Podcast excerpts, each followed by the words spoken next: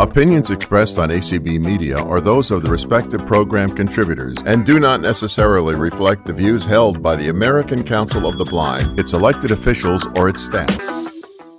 This uh, lesson is maybe one of the easier ones uh, that we've had for a while because for next week, most of your work is in English, not in Latin, because uh, we're going to be talking about pronouns. But um, let's go ahead with our Latin, uh, what's it called? Um, words from classical mythology and history. We're going to continue with that again. We have four four words as we do each week, and the first one is mentor. What is a mentor? Do you know without looking at the notes? What is a mentor? Teacher. Yes, a teacher, um, a counselor, an advisor, it's it's maybe a little deeper than a teacher because some teachers you have you don't like that much, but as a teacher, that really means a lot to you. Uh, the definition that I have says a, tr- a wise, trusting advisor or an athletic coach. Hmm. And it comes from a man in the Odyssey whose name was Mentor. That was his name. And Ulysses or Odysseus, whatever you want to call him, entrusted his son to him when he went away to the Trojan War. And so that's why we talk about someone having a mentor. Uh, typical use uh, the retiring supervisor was, persuade, was persuaded to stay on for a month as mentor to her successor. Mm. So that's pretty good. You, you hear that phrase all the time and uh, you probably know what it means, but you might not have known where it came from. So, mercurial, mercurial. Here's a word I would have gotten wrong. I don't know why, but I always thought mercurial meant changeable, but it doesn't. It comes, it's an adjective, and it means quick, vivacious, active, and lively. Okay, and it's because of the god Mercury whose name is also what? What's his Greek name? Hermes. Yep. Greek name Hermes, Latin name Mercury. He's the messenger of the gods. And he's kind of a cool god. He, uh, you, you get the impression that he's always having fun. He's always, uh, you know, he's doing whatever the gods tell him to do, but you get the impression that he's pretty fun. He's, he's got a pretty good life. Um, he was also a god of commerce, that is business, therefore also magic and also eloquence, because if you're in business, you got to be a good salesman. And he's also God of travelers, rogues, and thieves. That's kind of funny when you think of that because, you know, we usually think of God or God as being a very holy type thing, but this God is pretty, uh, pretty, you know, unholy in some ways. And you remember the story about him when he was born. Uh, I think you remember that story. Do you remember that? What did he do when he was only a couple, a couple, couple hours old? You know, gods when they're babies are a little bit more able to do things than our babies. He saw he saw this turtle, so he killed it and he scooped the shell out, scooped the stuff out of it, and he put some strings on it and he made a lyre out of it. You know, an instrument. Tom, you would have liked him because he he made the first guitar. And uh, then uh, he got this brilliant idea that he would go and steal Apollo's cattle. So he got up out of his bed and he went and he got these cattle that Apollo had. And he didn't just steal them, he got the brilliant idea to lead them backwards so that if anyone tried to follow their tracks, the tracks would be going the opposite way huh. as the cattle were going. And so you, it'd be pretty hard to find them. Uh, and so he led them backwards and hid them. And then he went back and lay down in his bed again. And of course, Apollo figured out who did it. And he came and said, Give me my cattle back, kid. And Hercules said, What do you mean, kid? I'm just a baby. I don't know anything. Only thing I know about is bottles and things like that. I don't know. How can I do that? And Apollo said, You better give it back or I'll really punish you.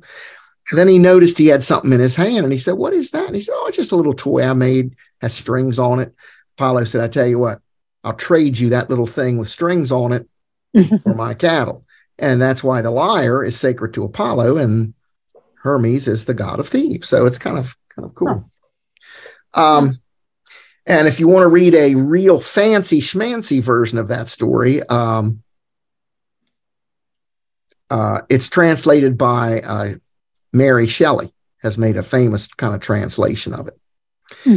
Um, the older partner is rather dull and morose, but the younger has a mercurial temperament that appeals to customers. So there's how you might use it. We could certainly say that, Tom, that Cindy Hollis is mercurial, could we not? I think we could. She's very yep. active, vivacious, lively. What did you say that word was? Mercurial. You can, yeah, tell her. You can tell her tonight. I said she was mercurial. See, see what it says. The dog was talking all over you. What? What was it? Mercurial. Mercurial. That's what Cindy Hollis is. She's mercurial, meaning lively, vivacious, that kind of thing. Sound like you're saying material. No, M E R C U R I A L. Material, right? Mercur- yeah, mercurial. Yep, that's right. Okay, Myrmidon. Um, if you haven't read the Iliad, you probably have no idea who the Myrmidons are, but the word is a noun and it means an obedient, an obedient and unquestioning follower. And it comes from the fact that, that Achilles had all these followers called Myrmidons. Uh, and they were a really warlike tribe that accompanied him to the Trojan War and they did anything they didn't they did anything he told them to do. So that's why um, and typical use the dictator surrounded himself with myrmidons who would loyally and pitilessly execute all orders. Okay. Uh, by the way the opposite of mercurial and I give you that as an antonym. The opposite of mercurial is saturnine, meaning very, you know, not lively, and so forth. Hmm. All right, nemesis. This is another word you might have heard. It's a noun. It means due punishment for evil deeds or one who inflicts such punishment. And the reason we say it is it's a goddess the goddess Nemesis. She is a goddess of vengeance. Okay. And the typical use, you got two examples here. First one is the racketeer was acquitted on all counts except tax evasion. That turned out to be his nemesis. That is, that turned out to be his problem. That turned out to be what got him punished. And then the second example Napoleon crushed many opponents, but Wellington, that is the Duke of Wellington, proved to be his nemesis, proved to be his punisher, because as you know, Napoleon got defeated by the Duke of Wellington at Waterloo. Mm-hmm. And that's when he got defeated. So, any questions on these? We're going to have a great big review on them in a little while, maybe a couple weeks. We got a few more of them to do yet. I guess maybe next week we'll have a little review on them. How about that? Maybe next week. I bet you there's one word that I know I'll remember. What's that? Mercure? Mm-hmm. If I'm saying it's, it's the same as material, but you put an R in it. Is that right? It, okay. The car called a Mercury. You know, the mm-hmm. car. Mm-hmm. It's the right. same as that, except it's mercurial. Mercurial. M E R C U R I A L.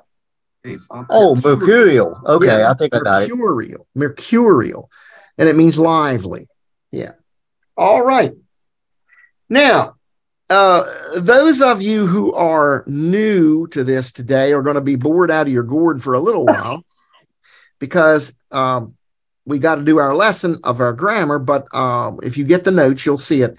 We've been talking about the passive voice versus the active voice. And if you take if you took Spanish, as I think I think her name was Catherine that said she was uh, took Spanish.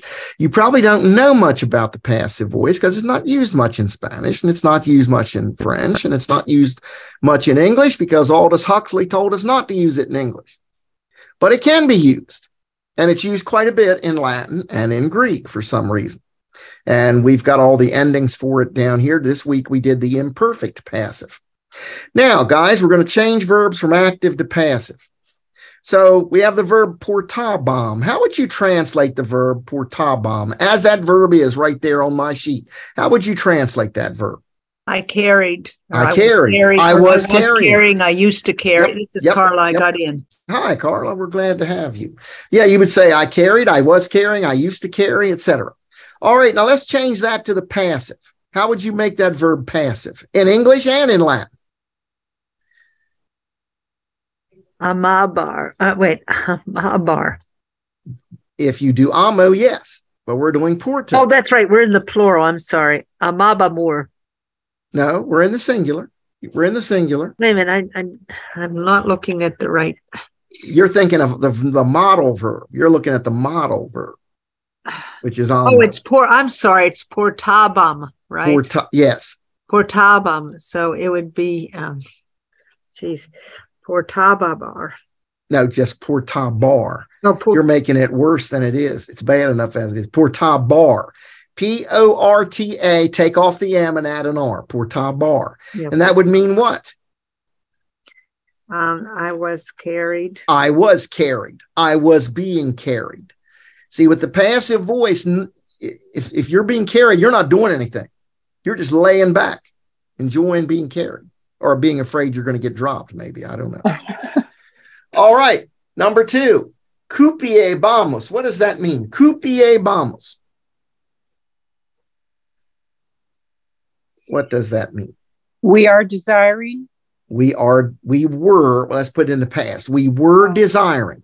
All right. What, uh, how do we change that to the passive in Latin and in English?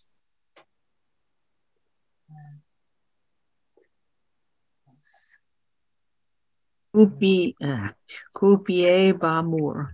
No. Yeah. yeah, Yes. Yes. Yes. Yes. Yes. Carla. Yes. You're right. Cupiebamur. You're right. I'm sorry. Cupiebamur. You're exactly right. I was thinking of um, I was thinking of portabar again. Cupiebamur. And what would that mean? Um, we were desired. We were desired. Very good. Okay. What about docebas? What does that mean? This is a good review of your verbs, some of your verbs. Docebas. What does that mean? You taught. You taught or you were teaching. All right. How do we change it to passive? Um, all right, mine.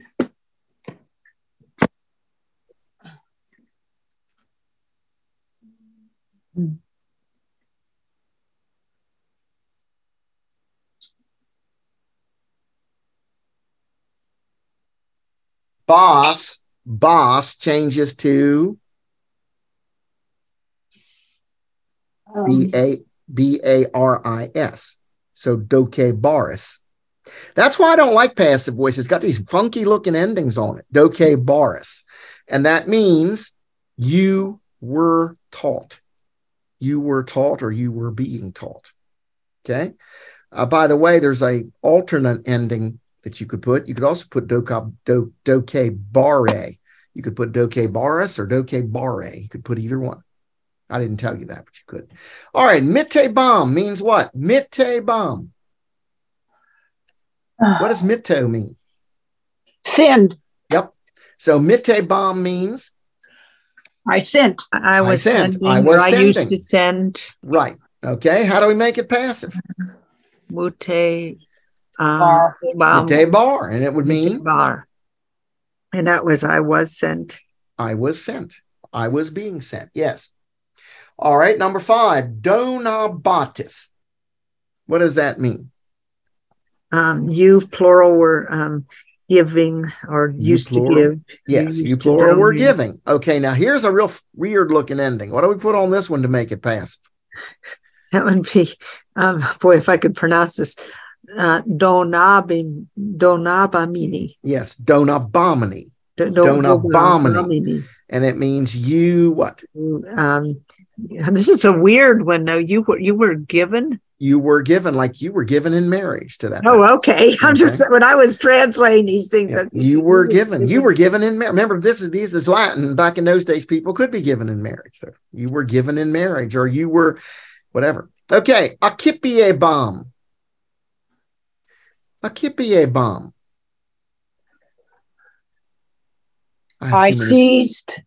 I no no I receive I received. Oh, received. Copy a bomb is I seized. I received. We I get the word accept. I used to from- receive. Yep. And how do we make it passive?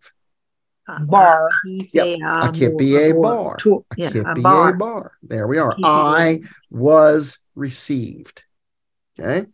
All right. Ponebamus. So we would put, Yeah, we were we were putting or we, were put, putting. Yeah, we were we putting placed, to we were putting, we placing. put. All right, make it passive. Okay. Um, Mer. Bone Bamor. Yep. Ponebamur, meaning Uh, we were placed or we, we, were placed put. or we were put. Okay. Agebat. Okay.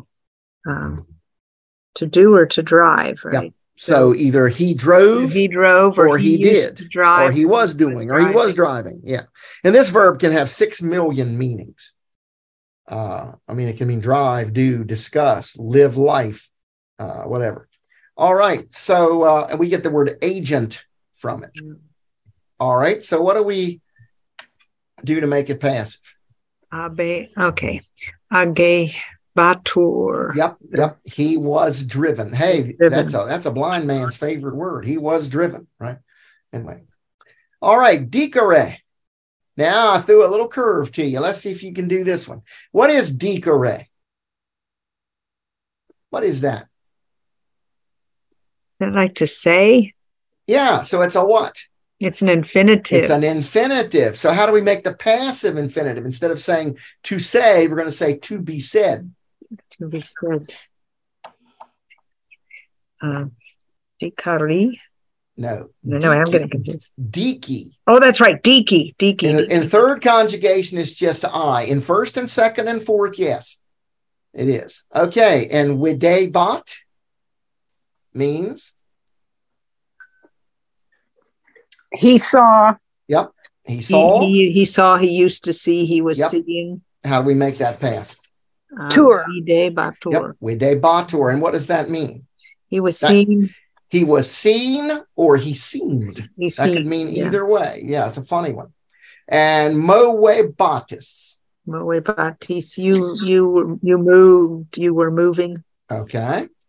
And Moe Bamini. Moe bomini, meaning we're moved. right. Y'all are getting this. Dicebamus. Okay, Bombus. Dicebamus. Um, you were saying, you said, No, we, we, or we, I'm sorry, we. Yeah, I'm looking. we Vamos. said we, We were said saying, we were okay, saying, we used to say, right, and then DK, uh, DB, I'm sorry, Dicebamur. right. We were said, We now, Which- now that one I didn't. That translation looked weird. we were said to be, Oh, we were said to be beautiful, but really we weren't, or whatever. We were said to be honest, but really we were a bunch of Mercury's followers, crooks. Okay. All right. Not not something you'd normally see. Now the last one, punire, punish, and it's the infinitive. to punish, right? Puniri, Puniri, to be punished. to be punished. there we are. Okay, now we have a hard thing here changing sentences from active to passive. Now let's just stop a minute and go over how we do it. Okay, we're going to take our sentence that we have in the active. Whatever the subject is, make it a by phrase with either a or ob plus the ablative or just the ablative, depending on whether it's a thing or a person. Make the verb passive and then take the object and make it the subject. Okay, that's the steps. So we have number one. In thermis servus vestimenta custodiebat. What does that sentence mean? In thermis in the bath, the servant watches the clothes. Right. In the baths, the servant watches the clothes. In other words, at the baths, you know, the Romans would go to the baths every day about four o'clock. And they would and they would uh they would go to the baths and they would, you know, swim and exercise whatever they wanted to do for an hour. And while they were there, they took their clothes off and put them in. The, in fact, they bathed naked, by the way. But so only guys went at one time, and then girls went at another time, or else guys and girls had separate rooms, whichever way the bath did it, the particular establishment. But um, while you were in the bath, you probably had a slave who would guard your clothes because if he didn't, somebody might come and steal them because hmm. he could take them into Rome and sell them. So we have a very funny story in the Latin book that I taught with in high school where this this this slave whose name was uh, Ocellus, which means little little jackass, he was told to guard the clothes and he fell asleep.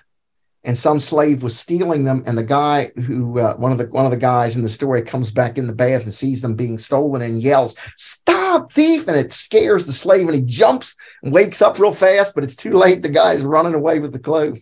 So oh, it's kind of, kind of a cute little story. But um, anyway so this sentence means in the baths a slave guarded the clothes now how do we make that sentence passive keeping the same meaning. To that question, I have to jump in here and tell you that Carrie has left, and being that I was the first one that I guess by virtue of the fact that I was the first one that came in, it made me the host. So there. Oh, I wonder about. I thought maybe she gave you a job to do. No. Uh, well, that's fine. You can uh, you can watch it. Got kicked out or what? But I'll I'll I'll just go ahead and act as host. Okay. You can guard us meantime, right? Keep us on the straight and narrow here. Oh God. All right. So uh, in the so in the baths, a slave guarded the clothes. Now, how do we change that? In clothes are guarded, clothes by, were the guarded by the slave. Right. The yeah. clothes were guarded by this by a slave in the baths. Now, how do we do this? Okay. You can keep the words exactly the same in the same place in the sentence. That's the easiest way to do it. Just keep the words where they are. Just put the right endings on them. So in thermis, is that going to change? No. No. No, that's not going to change. Okay. Servus, is that going to change? Yeah. Yeah. What's it going to change to? Ab servo. Ah servo. Yes, I'd say ah servo since the next word begins with a vowel with a consonant. Ah servo by the slave, and then vestimenta. Is that going to change form? It's going to change case, but it's neuter plural, so it's going to be vestimenta again. Vestimenta. All right. Now, what happens to the verb? Um, Passive. That that would become um, uh, the passive. So yes, it would be passive on third person plural. Yes, so, it would. Good job, Carla. Avantur. You got it. You got it. I'm impressed because she remembered something that I was afraid you wouldn't, and that is the subject changed from singular to plural because now it means mm-hmm. in the baths the clothes were guarded by the slave. So she had to hmm. change the verb to were guarded. Very good job on that. That's very good. Very good. That's a tricky part. That's a tricky part. All right, number two. Puella pulchra narcissum amabat. What is that? That's from our reading last week. What's that sentence mean? The pretty girl loved Narcissus. The pretty girl loved Narcissus. What are we going to say? The Narcissus was loved by the pretty girl. Right. How do, how do we do it? Hello, Carrie. We see you're back. Yeah, I just gave her hosting privilege back. Tom lost his job then. Yep, I just gave it back to her. All right, he can be a student again. Escape expanded. The what do we do here? The um, the verb would be amabatur. Amabatur. Good. You don't have to change singular to plural. Change that.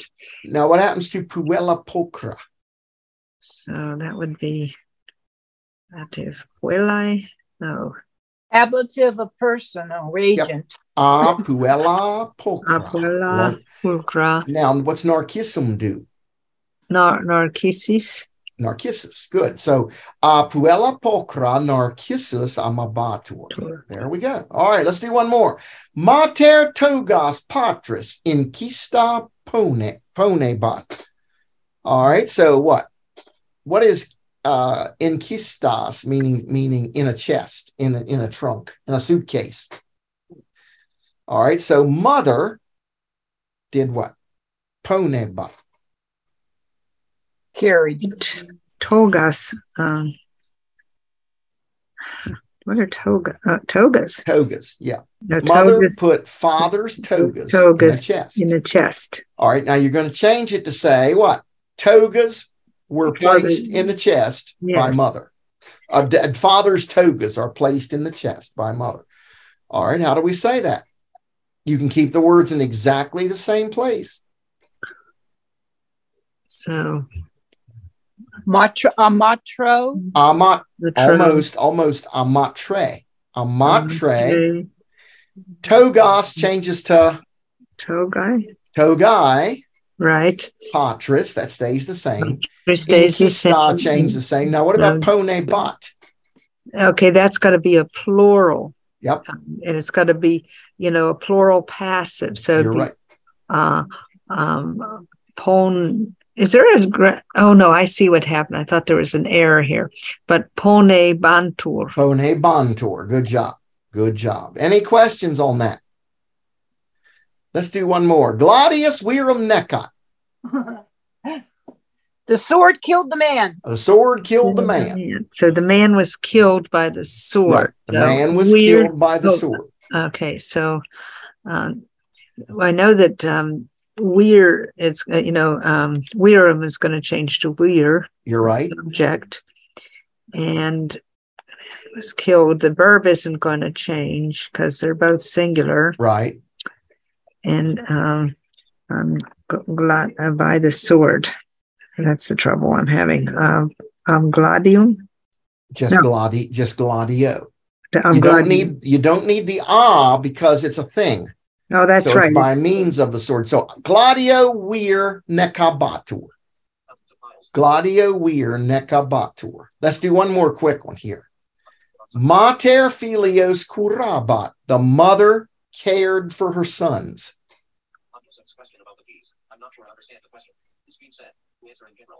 Um,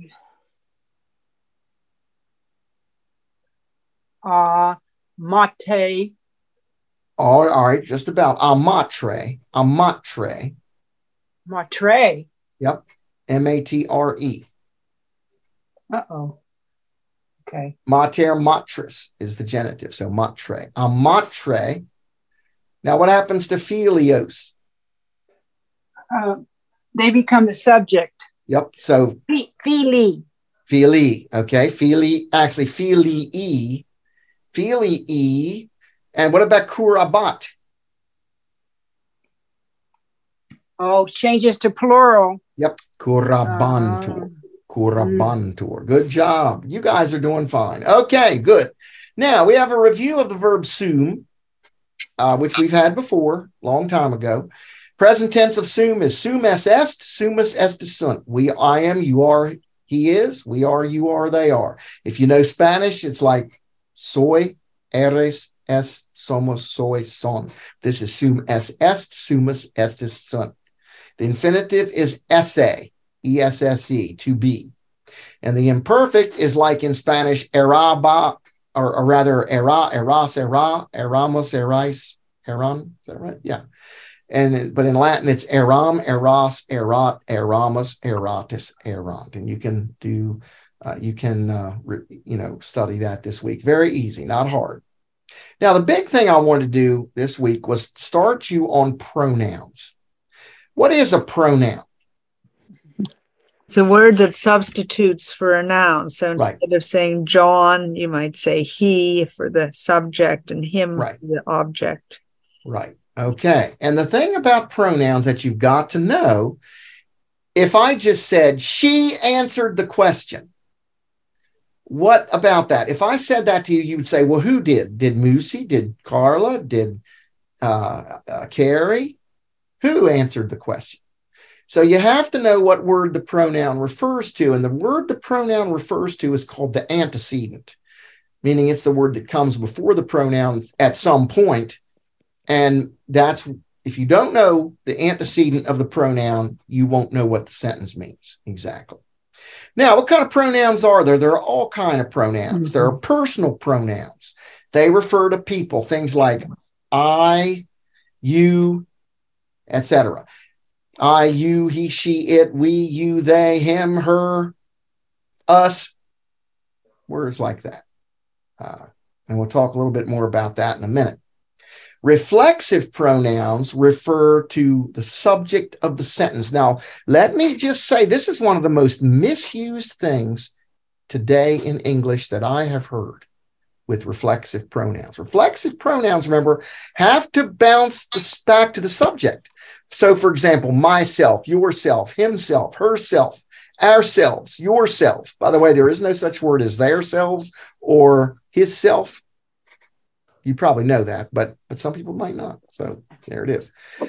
The thing that's misused about this today in the day's world is people say things like, "Well, if you uh, if you want to get my notes, talk to myself after class."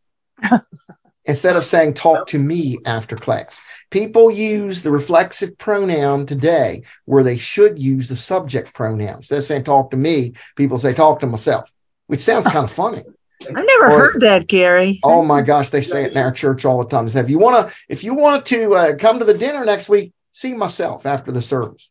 Oh, I've never heard that. And it cracks me up. I have to say, it makes me laugh. See myself. Just sounds... Hey, Gary, can I ask a question before we get too far into this with sure. with um sure. esse? Um, are you you definitely referred to it by the first person and not the infinitive esse to be some books do. Some books, the older Latin books, refer to it as sum. We're going to learn sum today. Oh. The newer, the newer Latin books might refer to it as esse.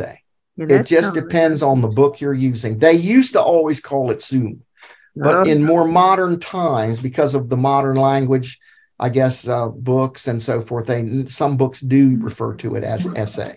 So yeah. it just depends on the age of your book or on the way the author wants to teach it. Yes. So you can do it either way. Oh, okay. In your teaching. Of course, and if you remember, we're not doing principal parts right now, but sum is the first principal part and esse is the second principal part. So, um, demonstrative pronouns, they point to things this, that, these, those. And they're called demonstrative because they, they point to something. Relative pronouns join clauses together. And these are hard in English because they're who, whom, whose, which, that. And we always have trouble knowing whether to use who or whom. Mm-hmm. Now, let me just tell you a way to do it that you'll be right just about every time. I won't say all the time, but I think just about every time. Look at your word who or whom, and you don't know which one to use. Look at the next word to it in the sentence. If the next word to it in the sentence is a verb, it's going to be who. If the next word to it in the sentence is anything else, it's going to be whom. Hmm. And that rule, you can pretty well take that rule to the bank. Well, that works real well. Now, what I used to tell my, what I tell my students is, if you can substitute the word for he in the sentence, then you use who because it's yeah, a subject. That's true. If you that's can substitute true. him, then you'd use whom because it's an object of. And that's also true. Yes. So if you like that way better, that's also no. But I'm going to write yours down too because sometimes they need two things to remember. the only time that one doesn't work in French is when you have a reflexive verb, because then you have a reflexive pronoun bounce in there, and they might say, "Well, it's not a verb." You know what I mean?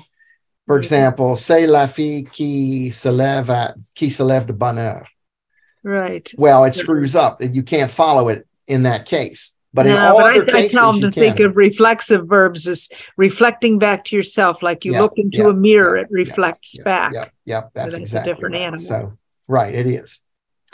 Uh, then interrogative pronouns, again, they ask questions. They're not the same as the relative pronoun. They ask questions: who, which, that, whom, and some people will argue whether whom is really should be used an interrogative pronoun. Some will some will argue, some will say why why. Well, they say it sounds old fashioned. That's In fact, there's a joke. You say whom whom are you looking for, and they'll say you. You know, oh. so it's it's kind of a bad joke. But um, oh. there are some that say it's it's just too old. We don't do it anymore. But uh, you know, um, I heard an English teacher once say, and this is about the relative pronoun, he was saying this, said, You guys fooling around this who and whom stuff. Said, what good is that? I said, who cares about who and whom? I said, okay, then if you had a student that wrote you a composition. Would you downgrade them if they misused who or whom? He said, Sure, I would. I said, Well, then you better teach it. If you're going to downgrade them, you better teach it. Mm-hmm. Don't you think? Um, pronouns have cases. Uh, in English, we don't have cases like we have in Latin with the accusative and the nominative and all. But in English, we have them in two places. One place is with the apostrophe S. That's really a case. That's really a case, meaning showing possession. Mothers instead of mother. And the other is um, with pronouns. Pronouns show case. Pronouns that are in the nominative case are the subject of the sentence, like I, we, you, she, he, it, they. I can remember being in sixth grade, and our sixth grade teacher, I came back to school that week. I'd missed a week of school. And I came back and he said, okay, the nominative pronouns are I, we, you, she, he, it, they. And I learned them. I learned that. I had no idea what I was talking about. you know, if you said, what are the nominative pronouns? I could have told you I, we, you, she, he, it, they. But I had no idea what the nominative was. I didn't know why they were nominative pronouns. I, I mean, I just remembered it. And then when we got to objective pronouns, well, I was a little bit more lost. But anyway, so the nominative pronouns are the subject. Then things like things like me, you, him, her, it, them, us, those are your object pronouns. And sometimes in English, we have trouble knowing when to use the subject pronouns and when to use the object pronouns. And that's one of the things we're going to do in this lesson. If you look at the last exercise in this lesson, it basically says find the mistake in these sentences, and they're all mm-hmm. English sentences. Mm-hmm. They're all English, but I want you to find the mistake. Every one of them has a mistake in it. Mm-hmm. And I want you to find me what the mistake is and be ready to tell me what the right answer is if you can. Mm-hmm. And some of them are pretty obvious, but some of them may, may, maybe aren't, aren't quite as obvious. Some of them I've heard people use. I base this on things I've heard people say, uh, you know, all the time.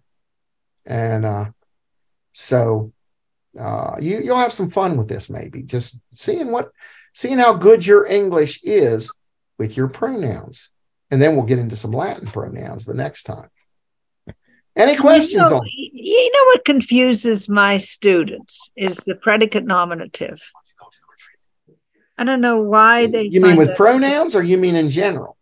Well, in general, but even with pronouns, you know. Well, I, because yes, well, and there's a good reason for that, Carla. Carla, because even people don't agree on the use of it, and Spanish and French don't help any.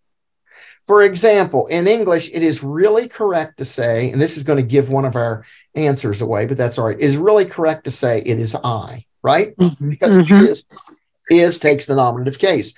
This is him. I mean, I mean, this is he. Right. That's really correct. Okay. But I have a note. I have an I have a book here called English Grammar Composition for ninth grade, written in like 1965. and it has a footnote in it. And it says, educated people today say it's him, therefore that's also correct usage. 1965 that's awful. I thought it happened last year, you know. No, 1965 it started to happen. But but on the other hand, you never know who's going to be picky. There used to be a guy in the Federation whose name was John Taylor. Maybe you remember, maybe you've heard of him.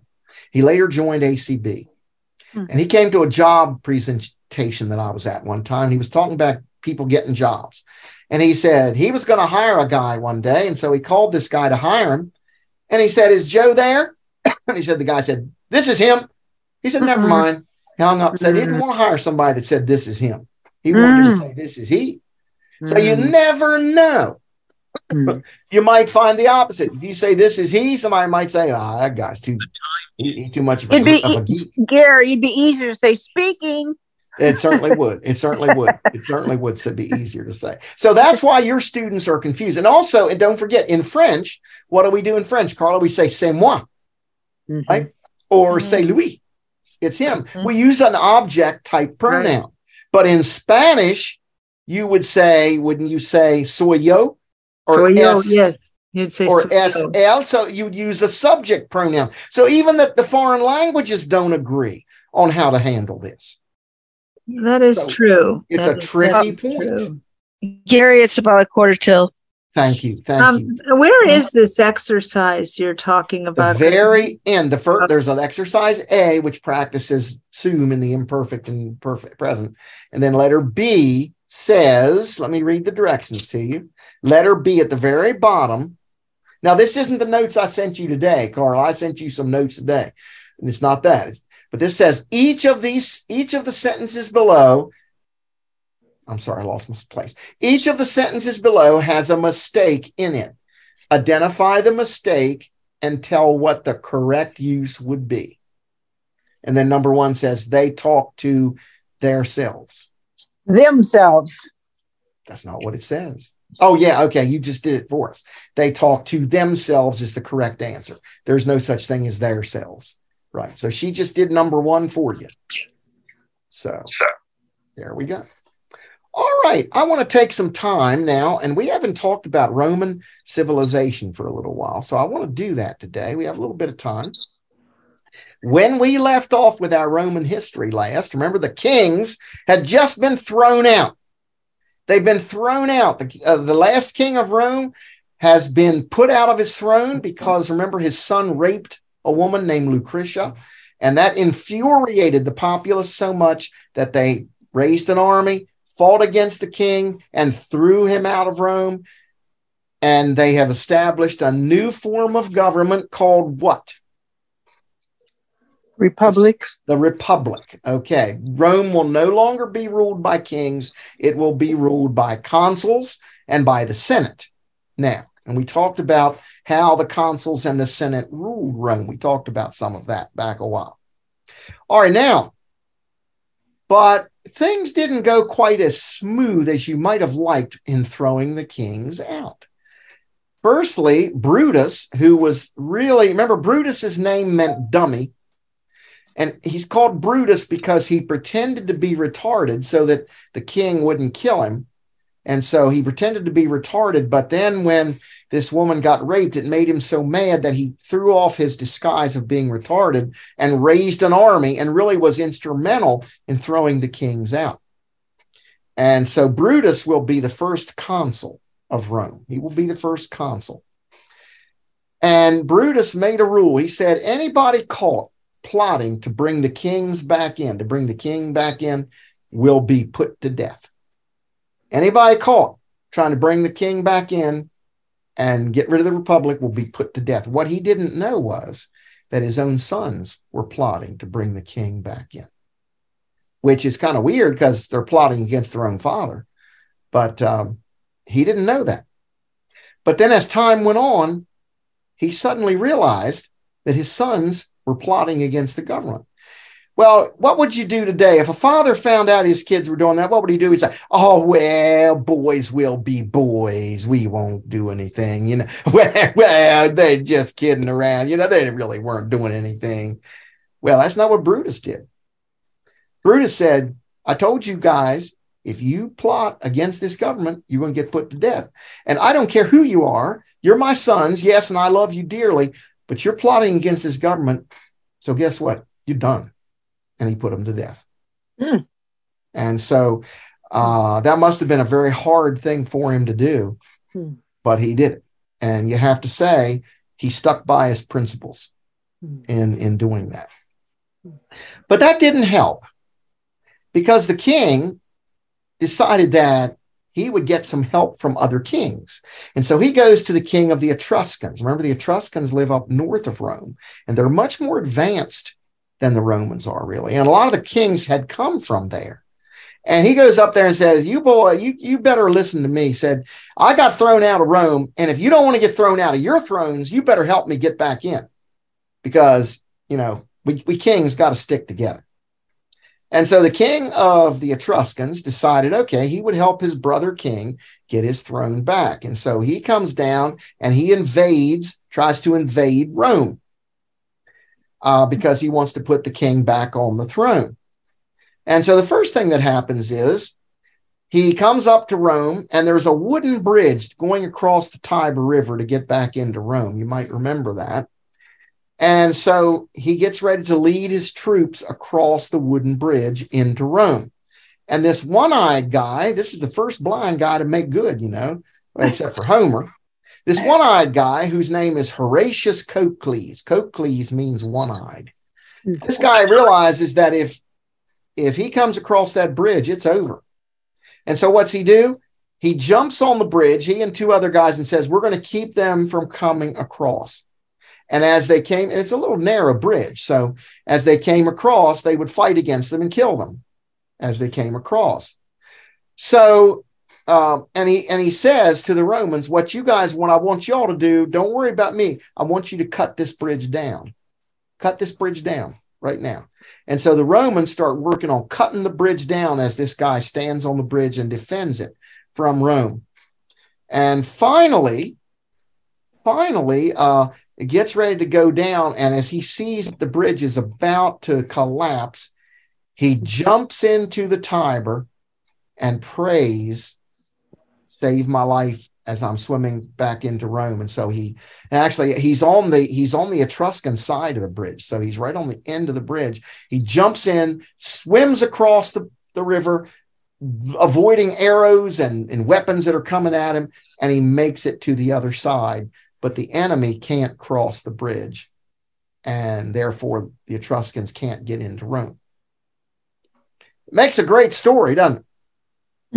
However, in reality, in reality, the Etruscans probably still got in and invaded Rome. Probably did. But but it makes a good story. So we don't know whether it's true or not. However, there's an even better story. The Etruscans can't get into Rome right away, so they decide they're going to besiege Rome. So they build, you know, they they make a siege ramp and they and they uh, they uh, you know starve, try to starve the Romans out. And so this young guy whose name is Mucius, call him Moose if you want. He goes to the consul and says, I'll tell you what I'll do. I'll go and I'll assassinate the Etruscan king who's trying to invade Rome. I'll go and assassinate him. You don't have to know that I went, and you don't have to know when I come back. You can pretend you don't know anything about it, but I'm just telling you, I'm going to go assassinate the guy. And so he leaves in disguise and he goes over to the Etruscan camp and he's ready to assassinate the Etruscan king. There's only one trouble. He doesn't know what the Etruscan king looks like. He doesn't know him, never seen him before.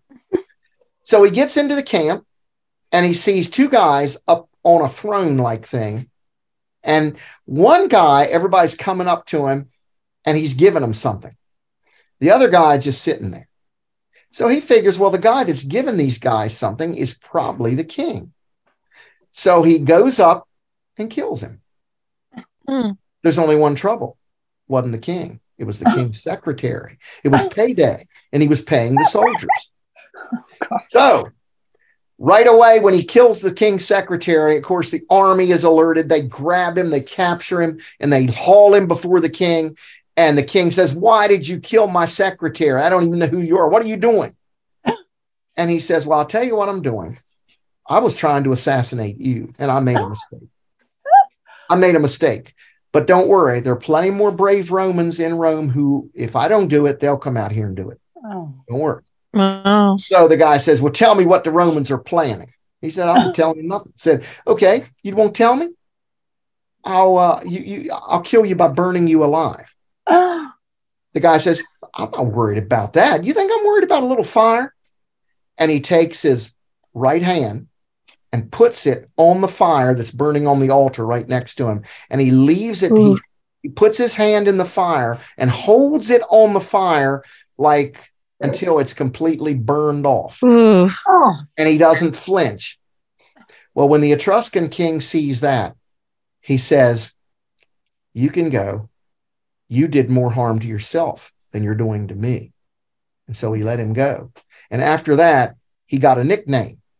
His nickname was, that is, this guy that tried to assassinate the king, his nickname was Scaevola, which means lefty, because now all he's got is his left hand. Mm-hmm. But this so terrified the king of the, the Etruscan king, this so terrified him that he withdrew and didn't try anymore to invade Rome because he said he didn't want to face any more men who had that kind of courage. So that's an interesting story, isn't it? Uh, mm-hmm. Today, mm-hmm. when I used to teach that story to my students, they never got it. Uh, they, they, they, they, they took the attitude, this is a crazy guy. You know, he was crazy, which maybe in a way he was. The Romans took it that he was a very brave man who was able to endure pain in order to save his country. Now, in reality, in reality, in, in reality, could this be done? Could a person hold their hand in a fire until their hand burned completely off? Oh, I think they would faint a long time before it. Hmm. Not, not only would they faint, there's something else that might happen. What? They might get infected because when you burn your hand like mm. that, doesn't that isn't that uh, I understand a burn site? Uh, although they do use heat to cauterize wounds, right? It wouldn't bleed. It, I don't think your burn would bleed, but it but it would be very open to infection. Left the meeting. I would think. Right. And I so I would think that this would almost be impossible for a human being to do. So I think again we're in the realm of maybe some mythology here, but but it makes a story. It makes a good story. And, it's like uh, exaggeration, maybe, yeah, you know. Yeah. And maybe. there was a family in Rome called who had the name Scaevola, which meant lefty. Mm-hmm. So mm-hmm. that may be where it came from. You know, that why is this family why is this family called that? Well, because a guy burned his right hand off uh, trying to save Rome. So I don't know. You know, I, I, I, don't, I don't know. The Romans thought it was a great story. They thought this is patriot patriotism at the highest level. And uh, so you have to decide what you think of it. Gary, it's about two minutes till. Yes. Okay, guys, we have our homework for next week pronouns, English, and we have a little bit of Latin to do, but mostly English. So be ready to tell me about the mistakes in these sentences. Okay, we'll see you.